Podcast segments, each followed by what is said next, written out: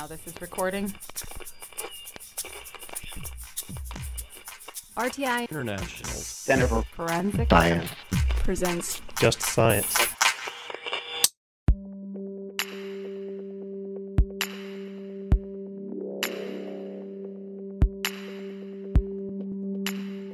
Welcome to Just Science, a podcast for forensic science professionals and anyone who is interested in learning more about how real crime laboratories work.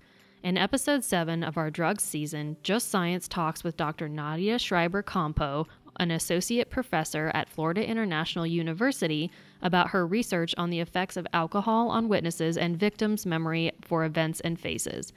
Victims and witnesses are discredited for being intoxicated and may encounter obstacles as a result, but there is no science at this point that suggests that alcohol negatively affects a witness's memory for a face. Listen along as we examine research and perceptions surrounding the credibility of intoxicated victim and witness testimonies. This season is funded by the National Institute of Justice's Forensic Technology Center of Excellence. Here's your host, Dr. John Morgan. And welcome to Just Science, the podcast for forensic science professionals. I am John Morgan, your host with Forensic Technology Center of Excellence. We are going to uh, be talking today about a very particular aspect of drugs. We're in the middle of our drugs season. We've been visiting topics having to do with toxicology and also with the opioid epidemic. But today we're actually going to be flipping that on its head a little bit. We're going to be looking at how people vary in terms of their perceptions, their ability to provide good witness testimony, and whether that's affected by both drugs or trauma. Our guest is Nadja Schreiber Compo with the Florida International University. She is an associate professor there and co director of the legal psychology program. She earned her PhD at the University of Munster, Germany, and a postdoc at the German Academic Exchange Service. And she continues her research from there at FIU involving investigative interviewing and witness memory, especially of vulnerable witnesses such as children or the intoxicated, focusing on potentially detrimental and beneficial interviewing techniques and their underlying cognitive and social mechanisms to improve the quality and quantity of witness and victim recall. Welcome, Nadja. Thank you. I'm excited to be here. Good to have you. This is an area that I think is extraordinarily important. There's been a fair amount of research about eyewitness identification. Our forensic science community listeners often will tell me, they'll say, hey, you know, we, we uh, have some times when there have been some improper convictions related to forensic science, but eyewitness testimony, in fact, is much, much more unreliable. Tops it all. Yeah, that's right. And as a result, you know, I think it, it's well worth our time to be looking at eyewitness testimony and how to improve it or how to understand the weight to put on it. So tell us in general, so how did you get into the research in eyewitness testimony? It started with a talk by a legal psychologist in my undergraduate years at the University of Trier in Germany, where I did my undergraduate. And it isn't a big area. Legal psychology is kind of a, it's an important area, but it certainly is a relatively new area. So I didn't even know anything about legal psychology and witness memory as an undergraduate. I was stuck in statistics, Yes. research methods, and maybe social psych, uh, which I thought was really interesting. That was the first time I was exposed to that type of research, applied research, something that we could actually use to help the real world. That's how I was thinking back then. And after I earned my bachelor's, I continued my graduate studies at the University of Münster. There was one professor there who did something that was related to legal psych. It wasn't really at the heart of legal psych, but it was the closest I could get at that time to getting closer to legal psychology, which I had gotten a taste for during mm-hmm. that talk. And through his connections, I was able to visit the United States for the first time in my life in 1995 when God was a child.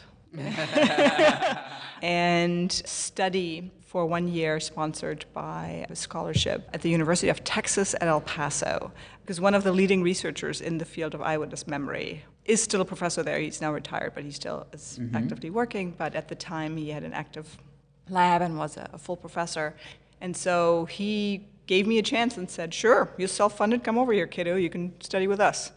And that year changed my life. I learned everything I wanted to know and more about lineup identifications, fairness of lineups, lineup admonition, uh, facial recognition, and also I worked with another faculty member there on child witness interviewing research. He had gotten his hands on the original McMartin preschool daycare abuse case transcripts of the witness interviews, and we analyzed those, and I s- spent nights in the lab scoring mm-hmm. hundreds and hundreds of pages and analyzing these interviews to find out, you know, what had gone wrong because it was apparent at that time that this wasn't going to be a slam dunk of a conviction.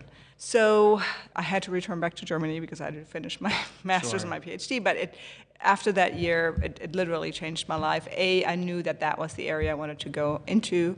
I just thought it was fascinating and relevant and had all the bells and whistles of interesting research, uh, gathering from cognitive psychology, social psychology. Also, I'd gotten my firsthand impression of research, like what it really means when we say we do research. And I get this question a lot from my from my undergraduate students. They're like, "Well, we know you all do research, but what do you do? Like, what is it?" They don't understand the day-to-day dynamics of a lab. So I got back to Germany. I continued to finish my research or work on research at UTEP. I still am very close with Roy Malpass is his name, and he has mentored me throughout my entire career. There's a lot of social science, obviously, a lot of mm-hmm. examination of people, sometimes at the societal level or in other, other kinds of behavioral contexts. Eyewitness testimony, in some respects, and the research on it gets right to the heart of understanding the variability of people, right? I mean, because that's the problem is that people are very hard to study. We're very variable. We have a lot of personality issues that come in, a lot of ways that we can be cognitively capable but also impaired. We have a lot of unusual things that we do when we process information. And the eyewitness idea and how you research that gets at all the core of those issues. Yeah, I think eyewitness memory showcases how psychology, uh, or human memory in particular, is a result of external and internal factors. So, in a nutshell, to be more specific, uh, you know, as far as eyewitness memory is concerned, is eyewitnesses can be extremely accurate. Child witnesses, intoxicated witness, I'll talk about that. Normal, whatever that means, adult witnesses, yeah. right? But more than anything, the quality of the eyewitness evidence is a direct function of how it is gathered. So, similar to, and sometimes I use that analogy, it's a little similar to forensic evidence in that you want only people who are trained collecting that evidence. Uh, you need to keep it away from contamination, right? And the sooner you collect it, the more accurate it's going to be. The same is true for eyewitness memory. Okay? So you want to gather the eyewitness's memory. We distinguish between memory for events and memory for faces because they uh, are linked to somewhat different memory systems Sure. uh, and follow different uh, principles. So the memory for the event is basically everything from um, where were you, what were you thinking at the time uh, you witnessed the armed robbery at the 7-Eleven, but to describe to me in as much detail as you can uh, the, the face of the person who shot the 7-Eleven clerk. So that would be a memory for the event. Uh, memory for face has anything to do with recognition memory of a picture that I present to you. Okay? Sure. So I can either present you with what we call a show up, that would be a picture of one person, or a live show up would be presenting a live person. You know, you mm-hmm. described somebody, we found him a block away from here, he's in the back of the police car, which, by the way, he shouldn't. Mm-hmm. okay, should not put the suspect in the back of the police car, he looks very guilty. So talk Sure, about right, contextual yeah. factors. Is, is the guy uh, we have handcuffed over The there? guy handcuffed in the back of the police car, is that the guy you Yeah, thought, uh-huh. right? And it typically doesn't happen, you know, but there are cases where this has happened, has led to problems with Mm-hmm. the ID. To a lineup, and a lineup, as recommended by the NIJ, should be a six pack, so six people with five known innocent fillers and one suspect. Okay? So we distinguish between memory for faces and memory for events. That's basically describe me and uh, describe to me everything you remember. It's even different in terms of how you express it, right? Because I think I could do pretty well if you give me the six pack lineup, right? In terms of saying, all right, that's you know, that's Nadja right there. Mm-hmm. And but if you ask me to actually describe you, it'd be a very different thing. I think I'd do a terrible job with that. Right, because the way we encode faces is different from the way we encode an event. right? Mm. So some people suggest that faces are encoded more holistically. So you basically have kind of a representation of the entire face and how it relates, how the eyes relate to the mouth, and it's encoded and stored somewhat differently. I think about this sometimes when I watch an old rerun. I don't know if you, you, you ever watched MASH. That's an American. Old I've heard American- about it. I've never watched So it. they, yeah. they, they had hundreds of episodes of this show that was on for years and years and years. And I tell you, if you show me the, any episode, I will recognize every scene. I've, I've seen them all. I remember every scene. But if you ask me actually to like recite it or anything, uh, no way. But I mean, I recognize it completely. Yeah. You know, and there is something different in that recognition that Mm-hmm. occurs, I'm sure, in the human brain. Getting down into the research is the compromise that somebody has. Let's take one type, okay? Let's Mm-hmm. because you've looked at intoxication under the NIJ award, or what did you look at so, under the NIJ so my award? area, I basically almost all of my research focuses on memory for events. Clearly, I'm familiar with the research on faces, and oftentimes it's somewhat linked in the real world, right? So if you have a really poor memory for what happened, you probably don't have a very good memory of the perpetrator unless you just looked or just presented as face. But you're absolutely right. So we gather memory for an event, for a crime, via a investigative interview. And we gather a memory for a face, typically via a recognition test, which would be a lineup or a show up. Sometimes we also, if we have no leads whatsoever, you might ask for a detailed description or you might get a sketch artist involved, right, where the witness is describing the face in a lot of detail, and then the sketch artist may be able to create kind of a visual of that description. Um, but the typical way we gather memory for events is by asking the witness what happened. When you look at compromise, are you looking at it from the encoding or the reporting perspective? And does it matter? I mean, is it? Yes. Yeah. Tell us about how that Yeah. works. There's two different ways to describe that. If you describe it as a cognitive psychologist, you would say it matters, of course, what the encoding conditions were, which is basically the circumstances under which you witnessed a crime. You, you paid attention to the crime, you stored some of the information in your short term memory, and you may have moved some of that information from your short term memory to your long term memory. So that's mm-hmm. encoding. And that is not under the control of the criminal justice system. So by the time an investigator gets to the witness, that has already happened. Yeah, I mean, mm-hmm. it's interesting. So, my understanding, and we've been doing under the FTCOE a project on human factors in forensic science. Mm-hmm. And so I'm completely amateur. I know just enough to be dangerous in cognitive psychology. One of the things I know is that people approximate all the time, especially in short term memory and processing, right? Because the, the brain does a lot of shortcuts and does a lot of like interpolation and I'm just like, oh yeah, this is two out of the three is okay. And of course, that must also impact how then that short-term memory gets turned into long-term memory by the hippocampus or something. So mm-hmm. how is it even possible for us to have accurate memories? I mean, is there whether we're drunk or You not, think, right? right? I mean, Generally, I would say memory gets a bad rap. I mean, we remember a lot of things really well. I mean, mm-hmm. if you think about our incredible ability to remember people that we know and how lost we would be if we couldn't recognize people that we know or distinguish them from people that we mm-hmm. don't know, you know, it's pretty amazing what our memory can um, remember. And if you think about, you know, similar to forensic science, right? Yes, it's true that in 60 to 70 percent of wrongful conviction cases, eyewitness memory errors were involved. But of course, if you look at the number of correct convictions or accurate convictions, you probably have a similar number. I don't have the number, but I would go out on a limb and say witnesses also play a really important role, just like forensic science, in the conviction of guilty suspects.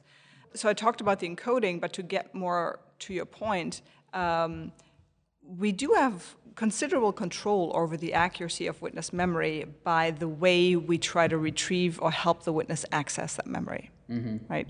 So if there is a decent memory of the event, you know, there's now 40 years of research in legal psychology and investigative interviewing that has showcased precisely how we can increase quantity and quality of information elicited from witnesses and what things not to do. So I spoke briefly about, you know, the legendary daycare abuse cases of the 1990s, and as horrific as they were, we learned a lot about what not to do in those cases and what is problematic, uh, regardless of actual guilt or innocence, but what things lead to problems in a courtroom. So, what types of interviewing techniques raise eyebrows or draw criticism or should be replaced with less suggestive techniques. Right? So, witness memory is a function of how it's being elicited, and almost all of the research on eyewitness memory is on either stranger identifications or a completely new event in an environment where there's new people we've never seen before or interactions a gun that we've never seen before, right? And so when we say when we talk about memory being difficult, we really only refer to the part of, you know, a brand new event with brand new people. So stranger IDs or completely novel, stressful, highly traumatic events.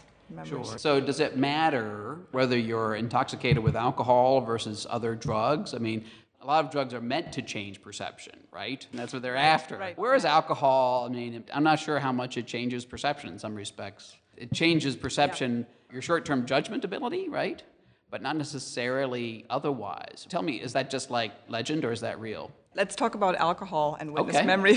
so, we started this research thinking that this was a slam dunk. Given slam dunk as an alcohol's gotta influence eyewitness memory. Like, we just mm-hmm. have to prove it. Nobody had really done it. There were two studies at the time we started this line of research, and those studies yielded at best weak results. And it was 2006, I think, when we started this research.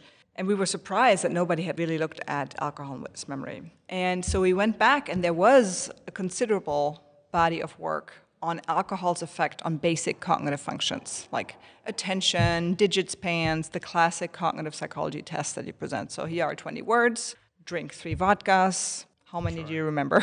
you know, I'm simplifying compared to somebody who drinks three OJs. And surprise, person who's intoxicated was actually if they, they usually drank um, alcohol before they remembered the word list, which is an important distinction. So um, when you drink matters. But the typical experiments are intoxicating your experimental group, presenting them with a word list, testing them afterwards, typically when they're still drunk, which is mm-hmm. also an important distinction, compared to a control group that drinks something, because you have to hold it constant, right? So they have to mm-hmm. consume some kind of beverage.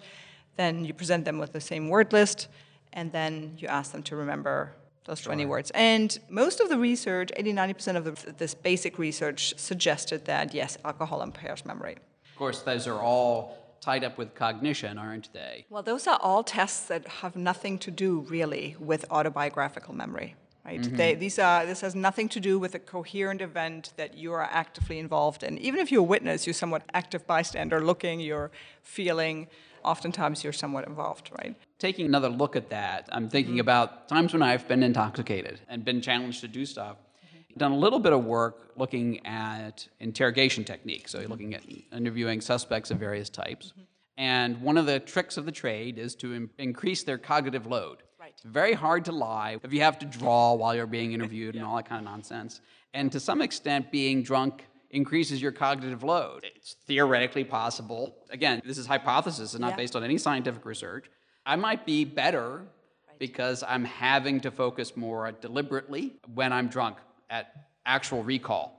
I don't know. It isn't a slam dunk, I don't think. It is so. We thought still it would be. Now, like hindsight, you know, now I'm already distinguishing. Well, it wasn't autobiographical memory, so you can already figure out where our research went. That I have to rationalize how this was so different from autobiographical memory. Very quickly, just to answer your question, Dr. Evans, she's the PI on this grant. I'm a co-PI on this grant. We got an NSF grant to study exactly your question, and the mm-hmm. jury is still out, which is the effects of alcohol on the likelihood to waive Miranda rights and uh, interrogations. So, if it increases, for example, both truthful and false confessions, and what exactly the effects are of alcohol in the interrogation room. So, the research that I'll be talking about is alcohol and witness and victim memory. Sure. But we are currently actually studying that exact question what happens if a suspect is intoxicated? So maybe this is a panacea for truthful confession. Yeah, right. Yeah, we don't know. There is some research that suggests that if you're intoxicated, you are less able to consider the long term consequences of your behavior. It's coined alcohol myopia theory by Steele and Joseph. So, if that is true, that would predict that you're more likely to confess both falsely and rightly so, right? Because mm-hmm. you're not thinking about, I just want to get out of here. Okay, yes, yes, I did it, I'll sign it. Don't worry Yeah. about it. You may not consider that you just falsely confess and that'll put you in prison. You're not going to get out of here, right? Mm-hmm. That is something that I could talk about in two years. Okay. podcast. we'll have that lined up. That's all right. that- So, but to go back to the original question, so we thought, of course, alcohol must influence memory. And what's interesting is that before we started our first study, there had been a published survey on psychology experts and what they feel comfortable testifying in a court of law to, what type of topics in legal psychology they think have a big enough body of work behind them that they would feel comfortable making a general statement about that in a court of law. And there were some questions about alcohol and witness memory. So this was a 2001 survey. It was published in 2001, 2002. And a significant number of psychology experts said that they feel that there is enough research to testify in a court of law that alcohol will affect witness memory. Even though there were only two studies as of 2006. There were only two studies, and if I'm being generous, probably, I, if I'm being very picky, probably you know if it's published in 2001, you know the survey was probably done two years before then, and that there was really only one study at that point. Which is an interesting study of the cognition of psychologists. That is right. Yeah. And it, you know, it kind of sheds a somewhat critical light on psychology experts, I will say that. Mm-hmm. What they had probably done, not to excuse that, but they probably thought that that body of work, right, from the 50s, 60s, Yeah. and 70s, was enough to testify on this topic. So we also, Dr. Evans and I, for her master's thesis, she looked at the effects of jurors' perceptions of intoxicated witnesses. And she found that jurors, now these are mock jurors, these are undergraduate students who are presented with case vignettes. You know, this was a lab experiment. This Sure. was not drawing from the Miami Dade County public jury pool. There are some studies like that. They are an immense amount of work, but there's an argument to be made to draw from the actual jury pool. We didn't. These were jury eligible FIU students. They were mm-hmm. presented with case vignettes, and long story short, they thought that intoxicated witnesses were more likely to be cognitively impaired. It didn't directly affect verdict, but it did affect the way they thought about cognitive impairment. And then we started a series of studies on alcohol and witness memory, and then realized very quickly why nobody had done a Yeah, study on it because it is a monster. the human subjects aspects of it alone. I mean, we've done a fair amount of research at RTI, not under FTCOE, but separately, involving toxicology. And in fact, we have an ongoing one right now looking at the issue of, you know, there's a roadside test to look at whether you're drunk or not, right? And you put your finger on your nose and jump up and down, whatever. And there really isn't one for marijuana, okay? So there's a different type of impairment, right? Mm-hmm. So you'd want to have a different kind of test. So dosing people with marijuana is not something you do every day. And I'm sure that getting people drunk also is very difficult as well if you're going to be trying to determine how good a witness they might be. I am happy, actually, retrospectively, that I didn't know how much work it would be. I was very naive. if I had known, if somebody had told me these are all the things you need to consider, I would have said, you know, let's stay with online basic witness studies in the lab. Luckily, we've done some on the side just because it also takes years to yield a publication. These are, Right. these are five year studies. Okay, so just to give people maybe an appreciation of, and also about, you know, an excitement over what lab research can be. Like people usually start yawning when I say lab research, but this was this is not your yawning type st- study. Mm-hmm. Now, given that we wanted to hit all the buttons in the first study, make it very vivid and live and so on. So first of all, we needed to create a bar lab.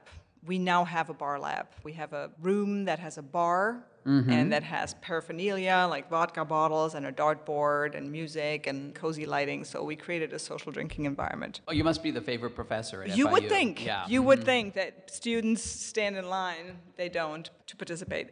But just to convince your university's ethics board that you can conduct this study safely, that you can intoxicate students on campus mm-hmm. safely, Sure. took us about a year. It just took us a year, and I think it was 120 pages of IRB, Institutional Review Board Yes. submission with full board review, with a lot of critical questions. Rightly so. Thank you to FIU for trusting us with this somewhat risky study. So we were finally allowed to intoxicate students on campus, but the protocol, the medical screening form, the intoxication protocol that has to take into consideration participant gender, participant weight, and then has to measure how much alcohol everybody gets depending on their height. Now, I assume you also did some monitoring. Um, So, and then the breath third, monitoring, or what right. did you do? Yeah. This is where Ken Furton comes in and his Okay. lab, and Howard Holness and the forensic science department. That was my first encounter with the forensic science department.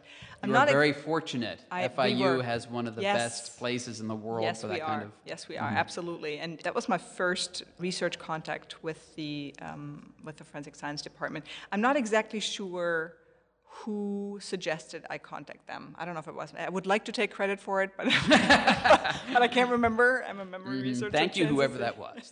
Thank you. So I contacted them, and I learned through them. Here, here's to multidisciplinary collaboration.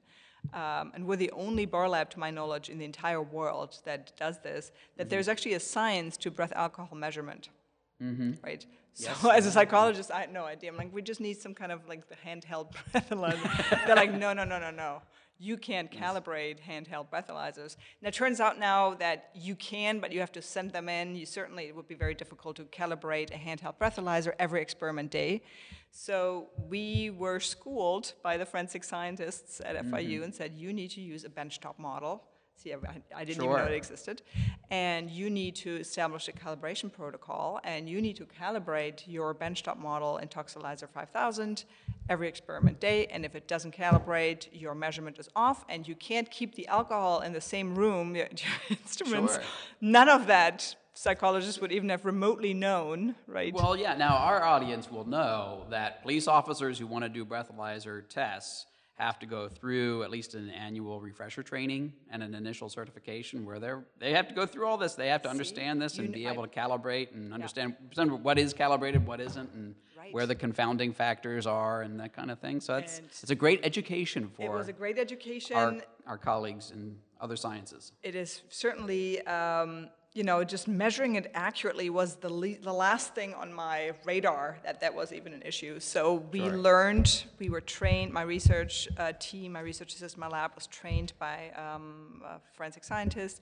Uh, um, Dr. Furton's lab, I remember in the beginning, just gave us, donated to us from his lab. He just gave us intoxilyzers. He's like, we're not using them, you can have them. These are $1,000 machines. Sure. Uh, um, and we couldn't have done it without the forensic science department. And they also just gave us calibration solution. We didn't even know what, a, what we didn't even know what a calibration solution was to be Sure. to completely out myself.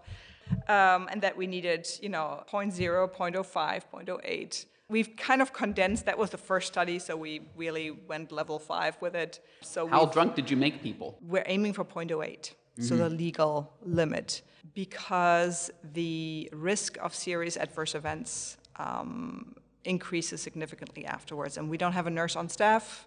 We do have a, a health center. So, so we know that uh, arrestees, for example, not only have alcohol in their system, but they have uh, multiple drugs oftentimes in Yeah. their system. There's a lot of data uh, from arrestee populations. I assume that. Arrestee, okay. Yeah, I assume that there must be some similar data, or at least some, at least reasonable experience with witnesses. That witnesses can often be compromised, and they can be also multiply Yeah. compromised. But if you're going to do an experiment, you have to do a fairly controlled experiment, right? Right. We actually published a study where, before we even published the first lab alcohol study, we published in our one of our APA journals, Psychology, Public Policy, and the Law. We published a national survey of uh, law enforcement um, who we asked a whole set of questions, but we asked them how common are intoxicated witnesses? Are we studying something that even matters to you? Uh, we think they're common, but you know, how often do you encounter intoxicated witnesses and victims? We also asked about suspects, and are they intoxicated at the time of the crime, at the time of the interview, both? And we found that we actually underestimated the frequency of intoxication in the criminal justice system. Sure. That a significant portion of witnesses and victims that officers and detectives interact with on a daily basis is intoxicated. And they estimated that the average intoxication level is 0.11. Wow. The average. Okay. yeah. That yeah. was the mean, right? So, which gets to something that I might get to later, which is that we started going into the field to be able to get higher intoxication levels because we're not really imitating real world intoxication levels in the lab because we're not allowed to. Um, but that may be one explanation why we're unable to find strong effects of Sure. alcohol, right? Um, So yeah, we staged. So that is that is just part of the protocol what I just described, just to get that study off the ground. And then you would think that students stand in line to participate, but we have about 50% screen out rate. So 50% of our participants don't even qualify, and some of them get really upset.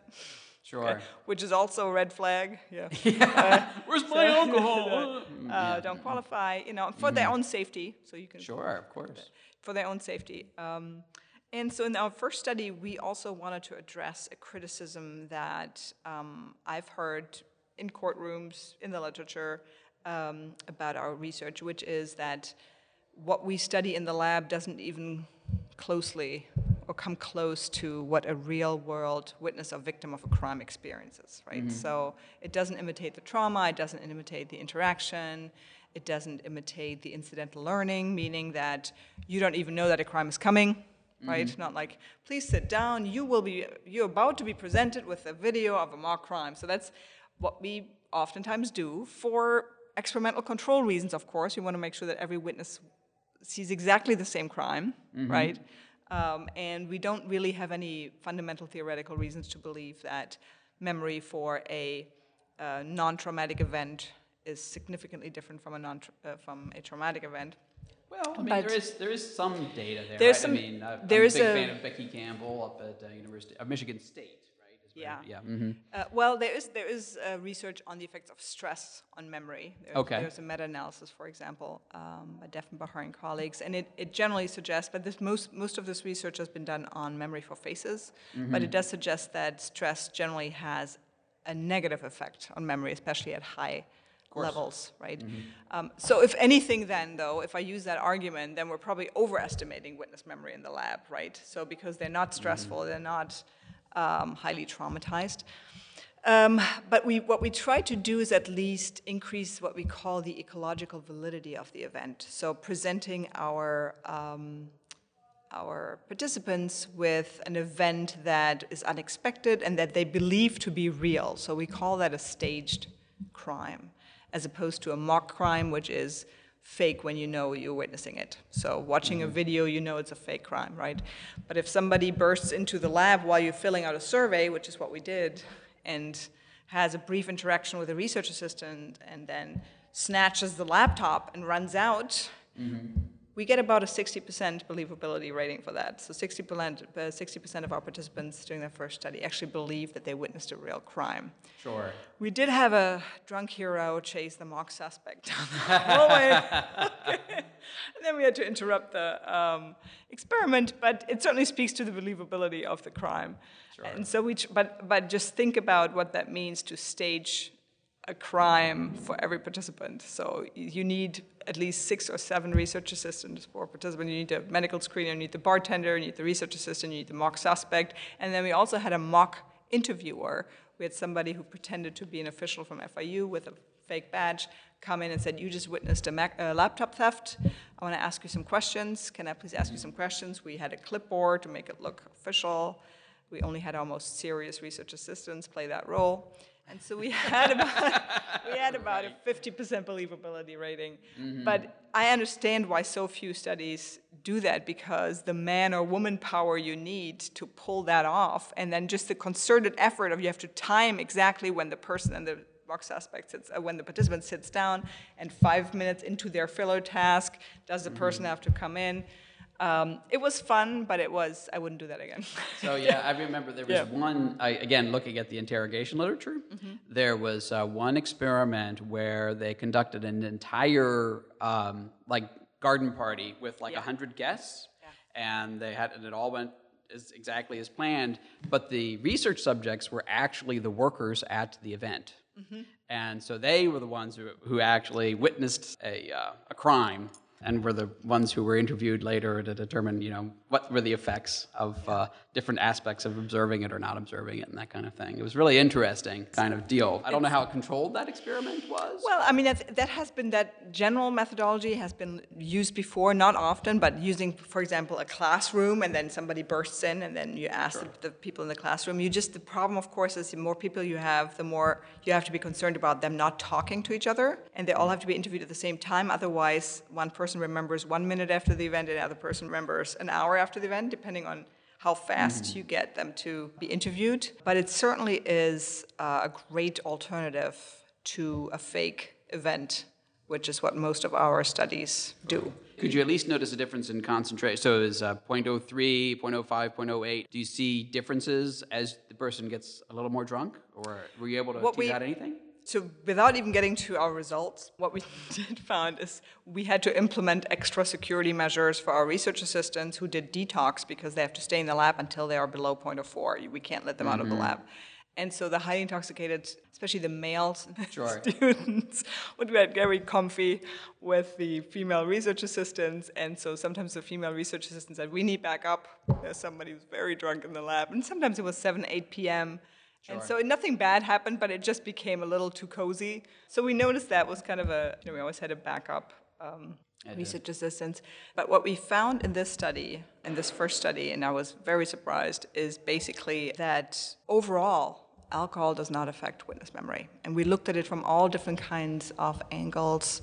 We, you know, we looked at different types of details, and we looked at, you know, only accurate, only inaccurate details reported, because of course all the witness interviews were, that's our data, all the mm-hmm. witness interviews are recorded, transcribed, scored for accuracy by independent scorers, for whom you then calculate inter-rater reliability as a measure of validity of your scoring system.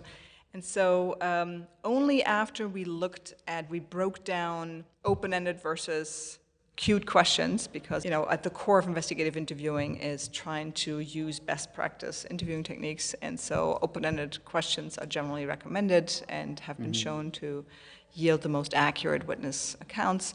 So we did find in this first study that for cued questions only, so every witness was interviewed using both first open-ended questions and then cued mm-hmm. questions, that for those cued questions only, we did find a slight increase in inaccurate answers. But if you collapsed across all, like the entire interview, it was not noticeable. So this difference would not become noticeable or significant. So I mentioned earlier, you know, various drugs and that kind of thing. Do we have any data on drug use and and witness identification or anything of that nature? Of any? Um, Not to my knowledge. But certainly there is no body of work that has looked at it. And I think one of the challenges, we've talked about it um, in our lab, one of my doctoral students has done a field study at a bar in Miami where he got very intoxicated Sure. participants. And what he noticed is that many of them, when he asked them, Are you under the influence of any other drugs? They're like, Yeah, sure, I'm under, you know, you name it. Okay? Of course, we can't control for the accuracy of that. We didn't measure Right. that. But I think the problem with that experimentally is how do you measure input of a drug, right? Mm-hmm. Even if it is something legal in some states like marijuana, you could probably do legally in some states now.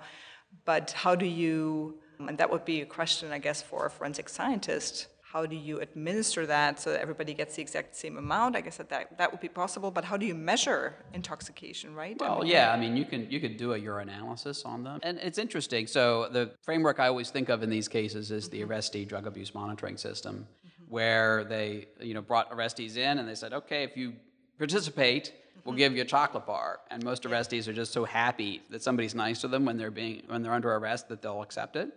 And it's like clockwork. About half of them will be telling the truth, and half of them will, be lying about their drug use and alcohol use, and they're all backed up with urinalysis.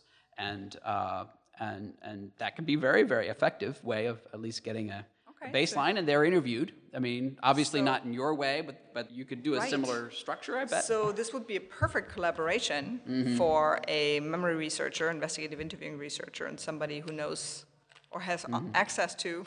I know that. You need to go back to Ken Furton and those guys. They, I know, They're I've- very good toxicologists, but there's yeah, there's a lot of settled science in that area as well in terms of how to how to sample and how to do that. So that should be should be a fun follow on for you. You're continuing to work in this area and do some uh, research, I assume, to. Uh, Absolutely. So we have ongoing. So basically, our research uh, and most of the other labs who've, who've uh, across the world who've done. re- There's only a few, a handful of labs, have basically confirmed that at least in a lab setting where you can get over 0.08, if anything, there's no consistent effect of alcohol on witnesses' memory for Sure. an event.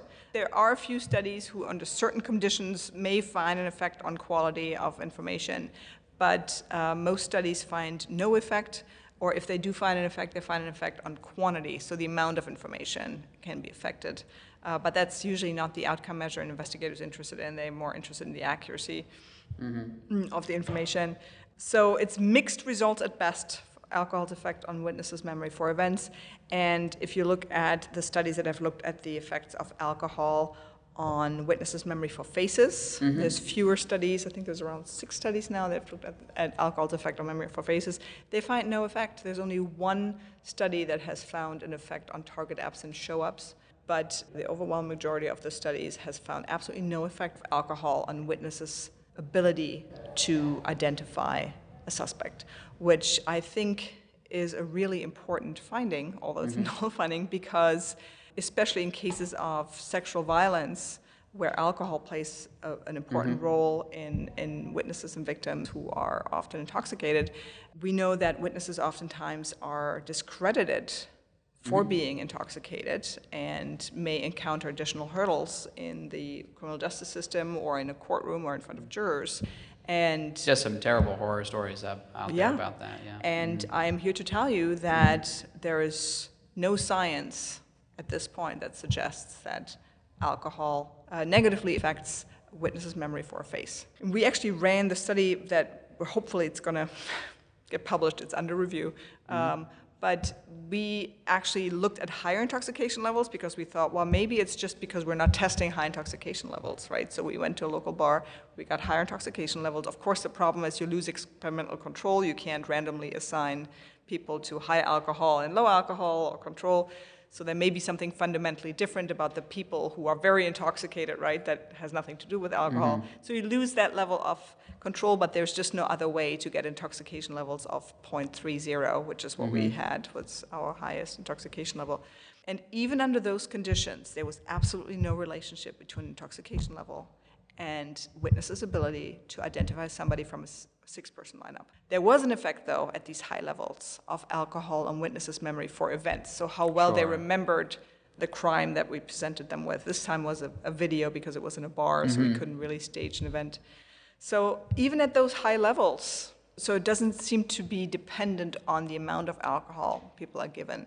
So, sure. something about facial memory that we need to understand more deeply that it's a little too early, I'm speculating here, but maybe protected from the effect of alcohol. And so when we're speculating, you know, there's something that's really important to your survival. About, you know, your ability mm-hmm. to remember faces is really important to your survival. Sure. Um, and so maybe along those lines, you know, we could develop theoretically why that is, mm-hmm. um, if in fact others confirm our findings that alcohol doesn't affect witnesses' memory for faces. Well, it's a fascinating science, and I hope we'll be able to have a chance to visit with you again on it. Thank you.